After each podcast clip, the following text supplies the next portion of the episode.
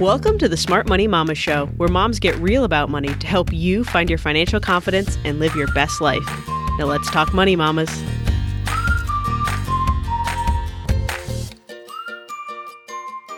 Hey there, mamas. I'm your host, Chelsea Brennan, and today it's time for our monthly mailbag on the Smart Money Mama Show.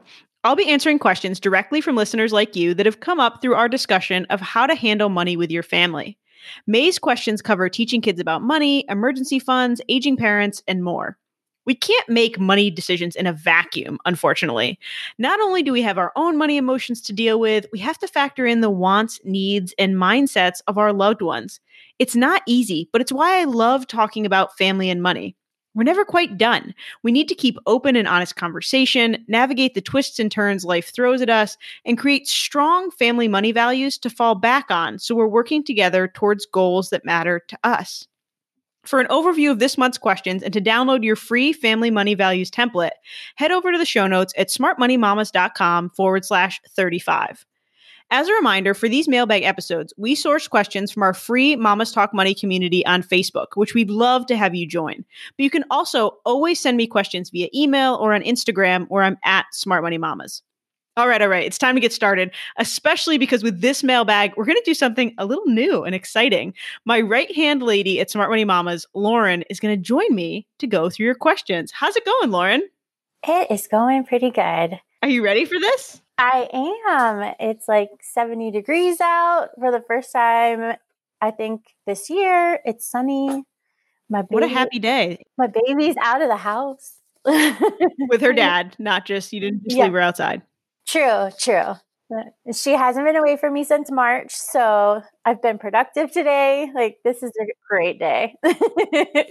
All right, Lauren, what do we have for questions? What's our first one? Okay. This question is from Emily G.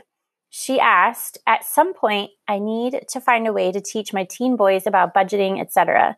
They will both work some this summer if we can find them jobs, but they spend their allowance quickly and without much thought. Any ideas?"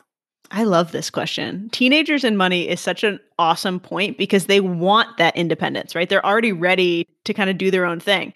So, the first part of this question that I want to touch on is they're going to both work this summer if we can find them some jobs. I take the we out of that, Emily. This has got to be completely on them, right? You got to tell them that you expect them to work and then let them apply, make the phone calls, do the applications, do the whole thing. But then when it, we really want to teach them money lessons, especially as teenagers, it's all about giving them some autonomy and responsibility to do it on their own, right? They have to have expenses that they have to cover. And if they can't make it work, you have to let them feel that pain, whatever it is. You mentioned their allowance.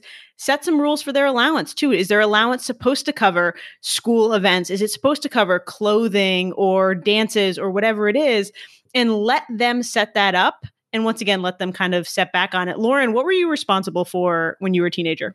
I started working pretty early when I was 14, and my mom told me that whatever I saved, she would match for my car, which is probably one of the best lessons she ever taught me. but there wasn't a lot of extra around. So, pretty much anything I wanted to do that wasn't like food and a roof over your head, it was like, you know, take it out of your money. Go ahead. I spent a lot of money on gas. I drove all my friends around. I don't know why I didn't charge them gas money that was i think the biggest one for me is like gas and car expenses was was my responsibility and then i don't think i took over my cell phone until college but having some of those bills i've actually had a lot of success from people who have older kids my kids are still little uh, as you know emily but passing on like Netflix expenses, cell phone expenses, and building that into your kid's allowance will give them some some boundaries. I think at this age, saying like, "Hey, you have to save twenty percent," it's going to be a hard uphill battle if you haven't done it in the past. You can do it, and you can explain it, especially if you choose to incentivize it a little bit, like, "Hey, we'll match your savings" or things like that. But really, just letting them have those responsibilities and letting them set the boundaries. That's the best way. Yeah, I wouldn't have learned without that. It was it was definitely needed. for sure, for sure. So hopefully that helps Emily and Lauren. Do we have another question? Yes. The next question is another one about kids and money. This one from Jennifer H. She asks, What are ways we can teach young kids about money right now when going to the store to use cash is not super practical? Doing lessons from his teacher at home made me realize my son is clueless. oh no! So, so, Lauren, I asked Jennifer um, how old her kids were because this could be a range of answers. True. So she has a six-year-old and a four and a half-year-old. She's talking about her six-year-old at the moment. And I actually think that six is a good age to have a lot of things that you can do at home. One of which is uh, we love the needs and wants game, even with our four year old, and they can she can do this with her four and a half year old as well, where we just have little index cards that have a bunch of different pictures on them, like food and a house and a bicycle and all that kind of stuff. And then we have two cards, a needs card and a wants card, and the boys have to sort them into the right piles. And we talk about what's a need and what's a want. And there's some of those things that fall somewhere in the middle, right? That's like I I want this a lot or I feel like I need it, but I don't know. And we have those conversations. We really break it down of like, okay, do we need a car? A car is one that comes up all the time of like, well, we have a bike and we have a stroller. Why do we need a car? And that we get to have a little bit of conversation about money values and things like that and the differences of people's expectations. So that's a good game to play playing store is a really good opportunity with kids this age if you even if you have monopoly money around the house and explaining to them making change and how the process works when you buy things games are a really good thing at this age uh, and then the very simple this comes back to making change but a six year old we hope that they know how much the different coins and dollars are worth but if they don't this is another opportunity to lay that cash out and talk about it right lauren we uh we've talked about Henry's egg stand a little bit on the podcast. And the other day, he brought his money in and he goes, I didn't get as much as usual. I only have two. And he held it up, and one was a $5 bill and one was a $1 bill. I was like, actually, buddy, you have six. Aww. And we had to talk about the different dollar bills. So that's always a lesson as well. Any other ideas, Lauren? You know, I actually wanted to hear your answer to this because I, I, read it and I was like, yeah, I have no idea. well, luckily, Ainsley's still little. She is. She has this little, it's a wooden piggy bank with wooden coins. And I think mm. somewhere there's like wooden credit cards that go with it. And I'm like, I liked part of this idea and not the other part. credit cards are actually a good conversation to have with kids too, though. And I think that that's one we've had with Henry about shopping online because a lot of times when we want to you know get him a new toy or something this is actually another good opportunity jennifer is we'll say like okay you have $25 to order a new toy like let's go online and we'll see what fits.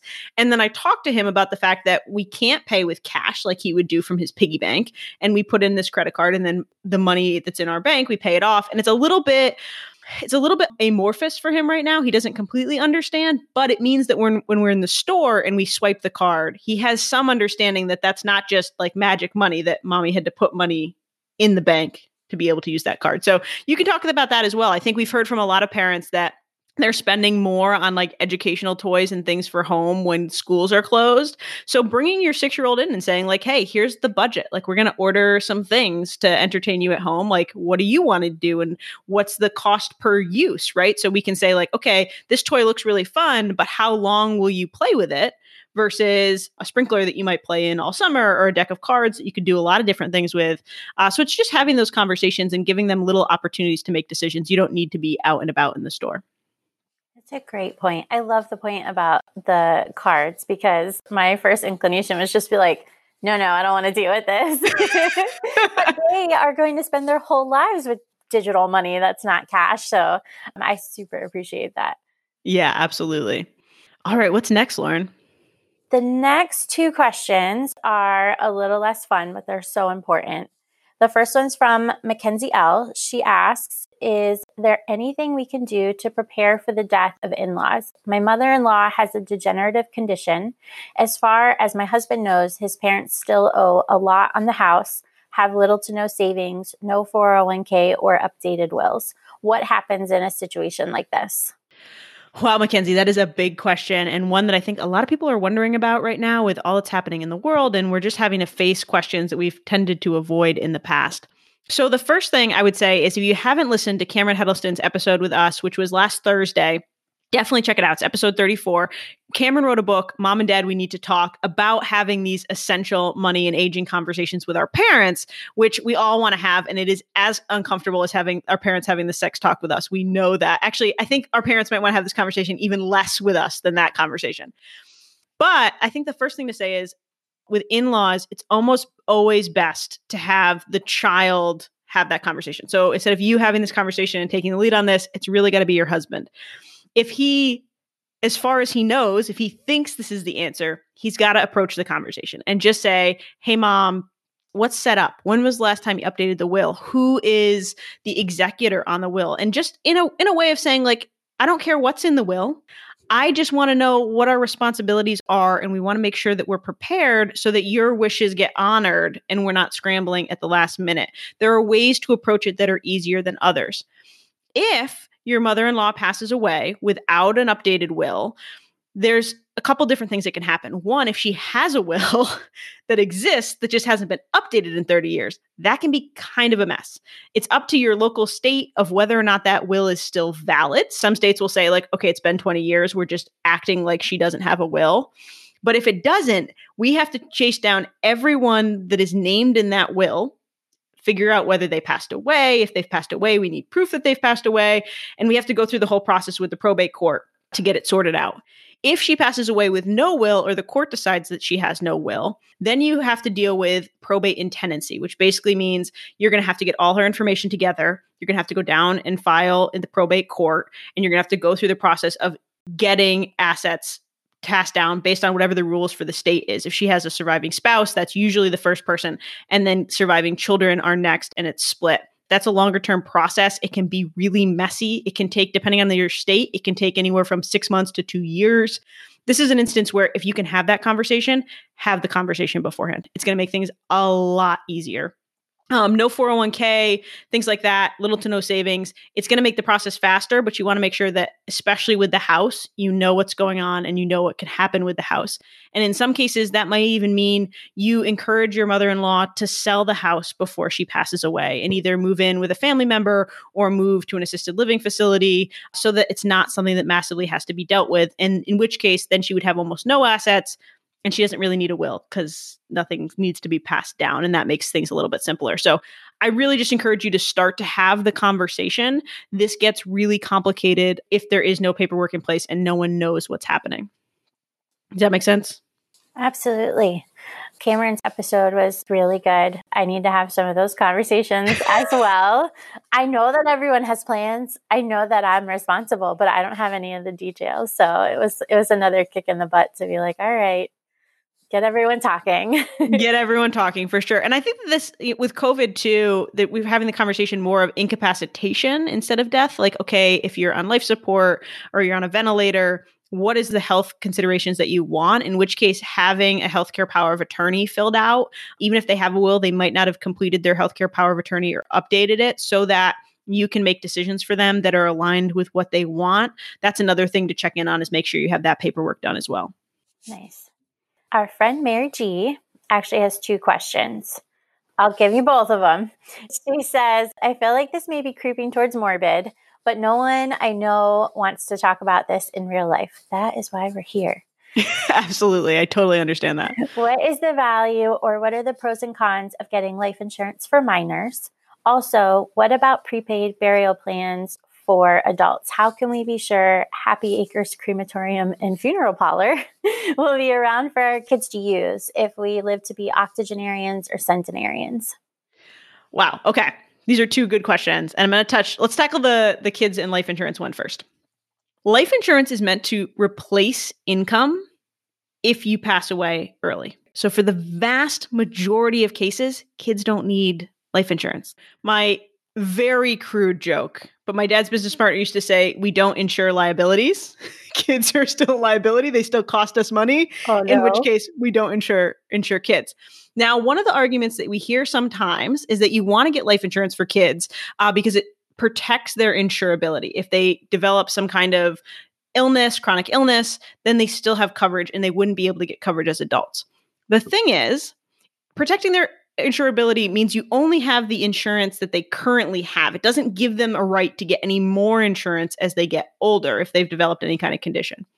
That's a fairly unlikely situation. The vast majority of people will be able to get very affordable life insurance in their early 20s. If you have a child that does not have that, life insurance for kids tends to be whole or permanent life insurance, not term life insurance, which is four to 10 times as expensive as term life in the first place.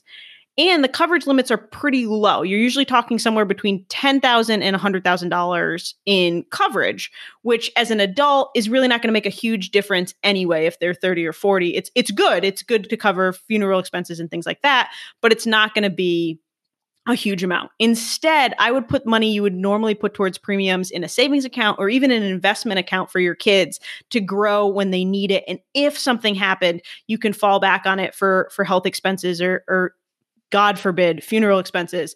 But most of the time, life insurance for minors doesn't make sense. And you want to just encourage them as soon as they get into their early 20s or they start to settle down, they buy their first house or they get married to start looking into life insurance at that point. That's typically when we would recommend it. Very nice. The second one, I don't know if it's very nice. This is a difficult no, situation, but, but good to know. Good but good to know. You Good know, it's know. interesting. Gerber Life Insurance has been sending parents notifications about how they should get life insurance for their babies while women are pregnant for like 40 years. Like it's just been this thing that they do. And it really does put this fear into parents, right? Of like, well, we need to make sure we should definitely do this. And like, what if something happened? I want to make sure we have coverage. And the thing is, it's really leaning into a risk that's very, very, very low likelihood. And the cost is just not covering the act. It's not in line with the actual risk. And so we do talk about it because we do. Parents get those things in the mail and then they they panic of like, I really should I buy this? It's good to know, especially with all of the other types of insurance that you do want to have, to know that this one you maybe don't need at all or could be very, very, very far down the list. Yeah, actually, Lauren, that's a good point. Is that most of the time, your term life insurance policy or your own personal life insurance policy, especially through work, you can add a rider for your kids. It's usually only around $10,000, but that will cover funeral expenses.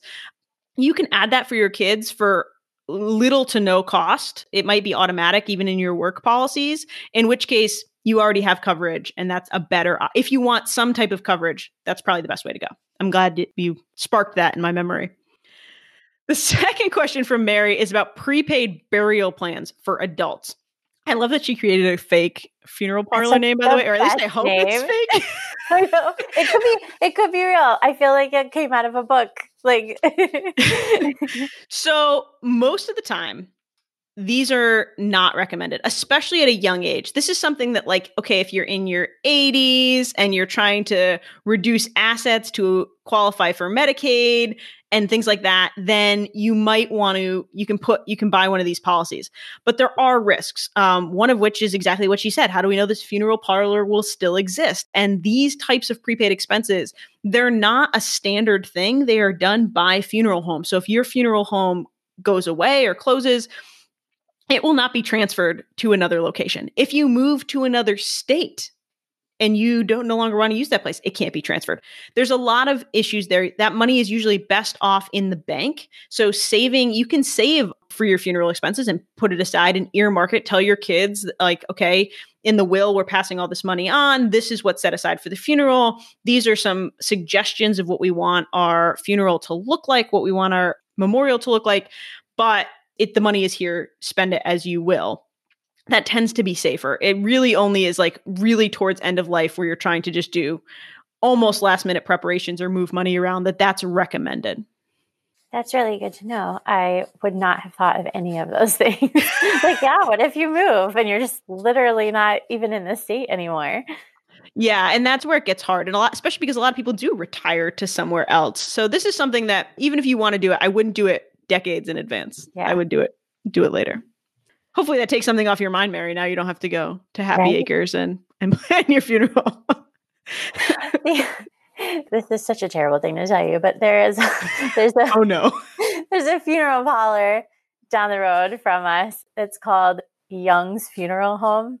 And every time I pass it, I just burst into laughter. I can't help it. And my boyfriend thinks I'm crazy. Yeah. It's a little strange. Yeah. the last question Okay, okay. for this month's mailbag comes from Kate B. What are some things that you or people who are good with money, Kate, you're good with money, Mm, are willing to spend on for kids, even though they aren't maybe fully necessary? And how do they set boundaries around activities? Specifically, I just spent $70 on probiotics for my twins, which feels ridiculous, but one of my daughters won't take most brands and she does like this one, and it will last us six months. I love this question so much. First off, Kate, I think 12 bucks a month for probiotics for two kids sounds very reasonable. Yes. but I understand how the $70 feels shocking. But Lauren, the reason I love this question so much is because I think that when we get a lot of people that are new to the personal finance space or new to the money management space, they get this message that you have to cut every expense that isn't necessary, right? And that every expense that's even the littlest bit for fun or for for enjoyment is frivolous or unnecessary. And I hate that so much. I think that being smart with money and creating money habits that last for a very long time is more about aligning your spending with your values and for what matters to you. So for Kate, I'm going to share with you what some of my things are. I actually asked a bunch of other personal finance bloggers and finance experts what their things are so I can tell you those. But this is about setting your boundaries, looking at your budget and saying, how much do I have to spend for my kids? And how you choose to spend it is up to you. If someone else in your life or a friend tells you that that's unnecessary or that's silly or you're wasting money, ignore them what's going to work for you isn't going to work for them and you've set it up in your budget and that works for you. If the probiotics work for you that's great. If swimming lessons work for you that's great. For me i think the top two that i would talk about are my four year old when it's not you know coronavirus goes to a private montessori preschool. He does not need to go to preschool. My husband's a stay-at-home dad. I'm work from home. We could keep him at home all the time. He could go to a cheaper preschool. I love Montessori philosophy. I, it's really important for me that we raise lifelong learners and problem solvers. And so we're willing to pay for Montessori.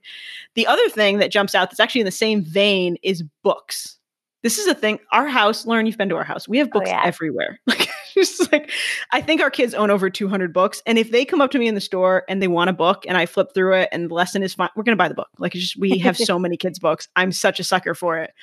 But once again, that's something it matters to me. Um, Lauren, what do you spend money on for Ainsley? Books is another one. As you know, when we were in Washington, D.C. last year, I think I came home with like five books for her. I will buy her pretty much anything that is teaching her something. Like, mm. especially at her age, she is just so curious and just flies through things that I'm constantly trying to give her things that will just teach her a little bit more, that fosters her curiosity and creativity, those kind of things. Because those were the things that I wanted when I was a kid. So now I want to give them to her. That's that one's come up a lot. Is anything educational? I think we had Jay Money, who is the creator of Budgets Are Sexy. He talked about he and his wife will always spend on museums and zoos and educational trips for their kids.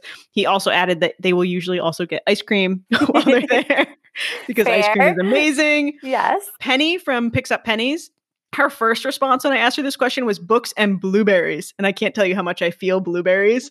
Like yeah. we need a blueberry farm. That is like, very relevant to your household. it's very relevant. George is like a blueberry vacuum. But she also said that swimming lessons is on her list. They want HP, their son, to be a great swimmer and to feel safe around the water. So they do swimming lessons. Pete McPherson from Do Even Blog said they have also have hundreds of books, but he just spent over $50 on a model rocket and engines so he can build a model rocket with their son while they're home, which is so fun. That's amazing. That is amazing. and then one that jumped out to me, um, there's two actually. So one is from Mrs. 1500, which is 1500, the blog 1500 Days. They're a financial independence blog. She said their 10 year old has been crocheting for a number of years. And she recently, with everything that's going on, has been crocheting even more and taught her friend how to do it.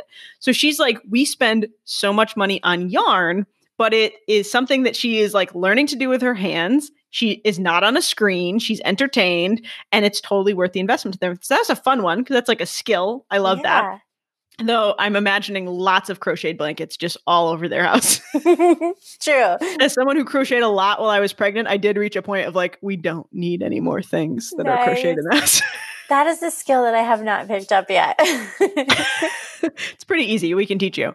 But the other one that jumped out was Steve Crowder, and he talked about the fact that they he's a sucker for taking his daughter skiing. And that is an Aww. expense. It's the first one that jumped out that wasn't education based, that wasn't, you know, real super values based, except for that he's valuing spending time with her while she's young and still wants to hang out with him. And I think that that's important too. So, Kate, this is all over the board. Everybody has their own things Figure out what aligns with your budget and your values. It's your kids. You know what they need and what they want. And as long as it fits in your spending plan and aligns with your goals, that's all it is. Right. This this really goes right to the whole core of this month, which is download your sheet, fill out what your family values are, and then you don't have to feel guilty about it. You made that decision and it works for you guys. That's exactly right. That's exactly right. We're all going to determine what works for our families the best. Awesome, Lauren. Thank you so much for hanging out with me and doing the questions this month. Heck yeah, this was fun. As I mentioned at the top of the show, feel free to send me any questions anytime, mamas. You can send them via email at chelsea at smartmoneymamas.com, social media, or in the Mamas Talk Money free Facebook group, which you should all be hanging out with us in. And when you're thinking about family money questions, remember that your family is unique. Ask for guidelines, tips, and strategies. Of course, it's always good to hear others' experiences. But talk to your loved ones. Think about what works for you. You know your family best. As a reminder, you can view the full show notes of this episode with the answers to the questions we discussed and links to all the resources mentioned at smartmoneymamas.com forward slash 35. You can also head there to download your free money values template, which Lauren was just mentioning, to start a discussion with your family about how you want to handle and talk about money. My friend, thank you again for listening to the Smart Money Mama show. If you enjoyed this episode or learned something new, hit the subscribe button wherever you listen to your podcasts and tell your friends. I truly appreciate it. Keep talking money, Mama. I'll see you next time.